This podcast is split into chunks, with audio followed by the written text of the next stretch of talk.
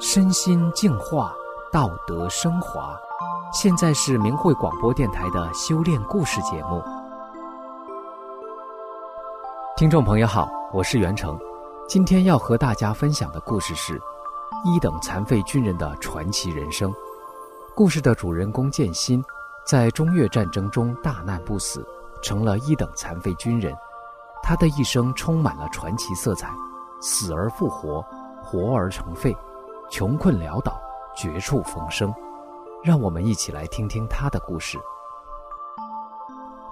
一九七六年，建新应征入伍。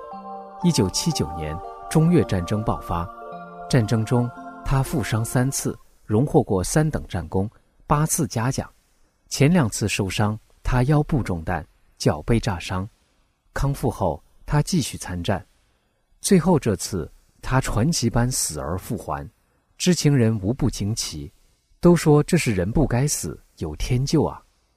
那是一九八三年的一天，建新奉命运送弹药，为躲避敌方袭击，他连人带车摔下被称为“死亡峡谷”的山涧里。当战友们找到他，送他到部队医院时，院方鉴定从头到脚多处摔碎，已经死亡。当时在战火纷飞的作战区。来了一位当地的华侨医生，非要看看这位死亡的战士。当部队领导们带着这位华侨来到太平间时，已是深夜。这时，死亡了十几个小时的建新，胳膊轻微抽动了一下。华侨医生说：“应该抢救一下，不应该放弃。”于是，建新又被送回手术室。这位华侨医生亲自为他主刀，做了开颅手术。就这样。四十多天后，他又生还了。当建新醒来后，眼睛看不见了，耳朵也几乎听不到了，他顿时陷入了一个没有光明、没有声音、没有时间概念的黑暗世界里。在部队医院治疗两年后，建新的左眼完全失明，右眼恢复到零点一的视力，左耳穿孔彻底失聪，脑壳没有知觉，头上的手术刀口流血淌水。无法愈合，大脑终日昏沉胀痛，经常休克，脚腿不听使唤，一走路就摔跤，胳膊也伸不开。建新被定为一等残废，送回了老家。回家以后，妻子成了他的护理员，终日含泪陪伴照顾他。从此，建新全家走上了伴着血泪的人生路，走过了那生不如死、痛不欲生的十五年。当时，建新听到最多的一句话就是“大难不死，必有后福”。看他的人都这样祝福他，建新也保持着这一丝希望，四处求医问药，到后来烧香拜佛，呼天喊地寻求他的后福。起初的那几年，孩子尚小，妻子还年轻，妻子一直鼓励他说：“你一定不要失去信心，为了孩子，为了这个家。”人家不都说你必有后福吗？这一天一定会来到。建新被妻子的真情打动，就这样艰难的走过了八十年代。祸不单行，屋漏偏遭连夜雨。由于沉重的负担，勤劳善良的妻子再也拖不动这个破碎的家，积劳成疾，患上了严重的风湿病、胃肠炎、腰椎间盘突出等各种疾病，时常不能下地干活，连饭也做不了。严重的时候，吃饭都是躺在床上，儿子和女儿帮着洗脸。这时，两个孩子正在上学，经济条件可想而知。亲戚朋友家的钱都借遍了，都对他们家害怕了。建新一看，这咋活呀？彻底绝望了。他对妻子说：“你也垮了，我们无法活下去了。我们买点老鼠药，包顿饺子吃了算了。”妻子伤心地说。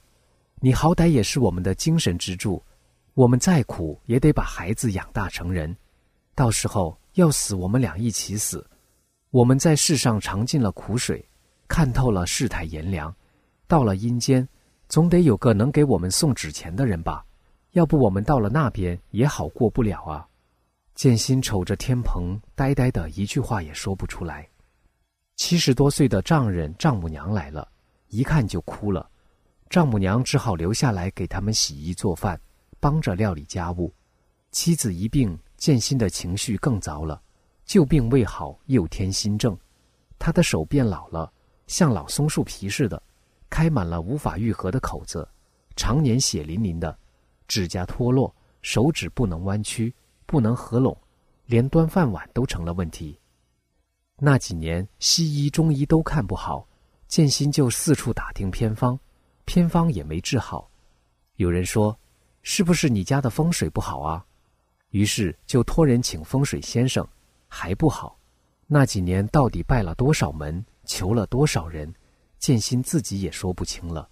有一年中国新年前，县里来了一位县长到建新家慰问，录完了像，县长们走了，建新带着县长带来的希望，在家里等啊等啊，终于有一天，村干部们来了，他以为乡里的领导太忙，委托村干部来，可是村干部开口就说。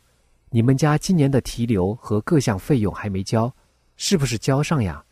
建新一听愣了，原来不是来给解决困难的，他热乎乎的心一下子掉到冰窖里，结果乡里扣发了他的残废金。建新仰问天空，哭喊着：“苍天呐，这就是我的后福吗？我的磨难何时才是个头呀？”正在他叫天天不应，叫地地不灵。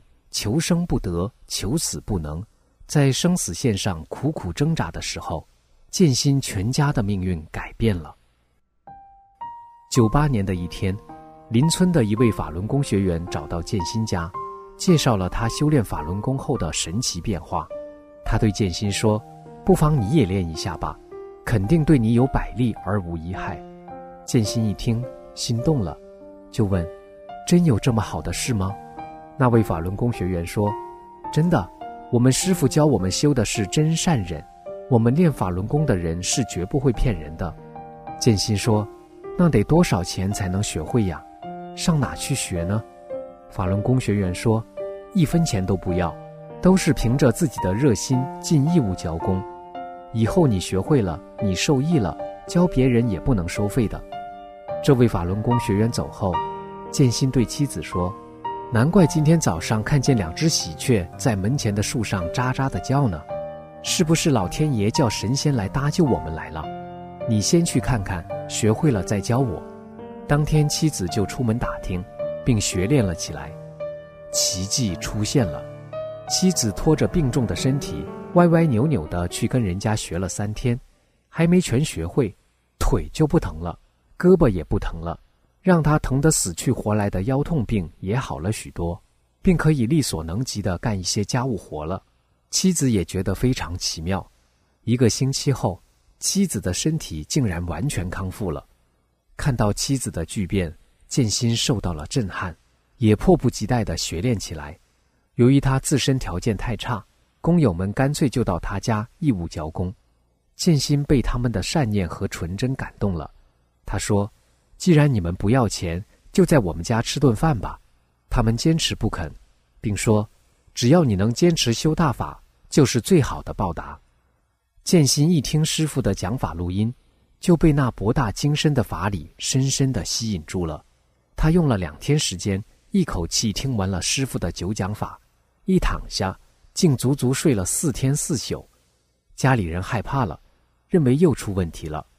工友们看着建新打着呼噜睡得香甜的样子，说：“或许他的身体在被调整，不用怕。”醒来后，奇迹出现了。建新激动地发现，身体好像一下子恢复了活力，想蹦、想跳、想唱，眼睛也突然光亮了起来。他兴奋地说：“老婆，大难不死，必有后福，这不就是我们的后福吗？”建新端详着妻子。十五年了，他没看得这么清楚过。妻子老了，头发白了，他为这个家付出的太多了。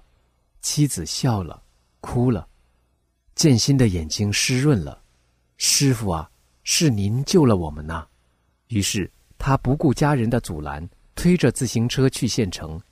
过去他推着自行车当拐杖用，今天出门就骑了上去，那个喜悦的心情。简直无法用语言表达，往返骑了四十多里没感到累。从此他横下一条心，兼修大法心不动，坚持天天学法练功，身体迅速康复了。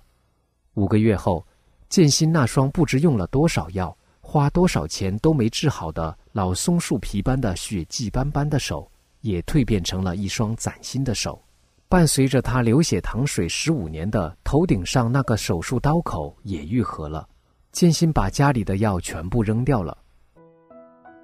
现在的他和以前判若两人，见到他的人都想象不到他曾经是一个一等残废，现在他与正常人一样了。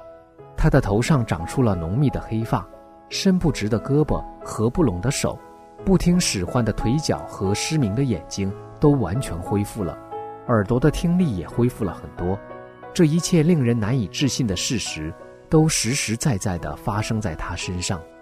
现在建新家种了两个大棚，他骑自行车带上一百八九十斤重的蔬菜，市集便赶。前些年欠的债，这两年都还清了。他总觉得浑身有使不完的劲儿。通过修炼法轮功，见证了大法的纯正美好、超常和神奇。特别是大法要求修炼者修心向善、道德高尚、先人后己、无私无我的精神境界。使剑心的心灵得到了净化，从此，练功前的那个残废、痛苦、自卑、颓废、自暴自弃、终日寻死上吊的剑心不见了。法轮大法给了他新生，让他的这个支离破碎的家，变成了一个充满欢声笑语的温暖的家。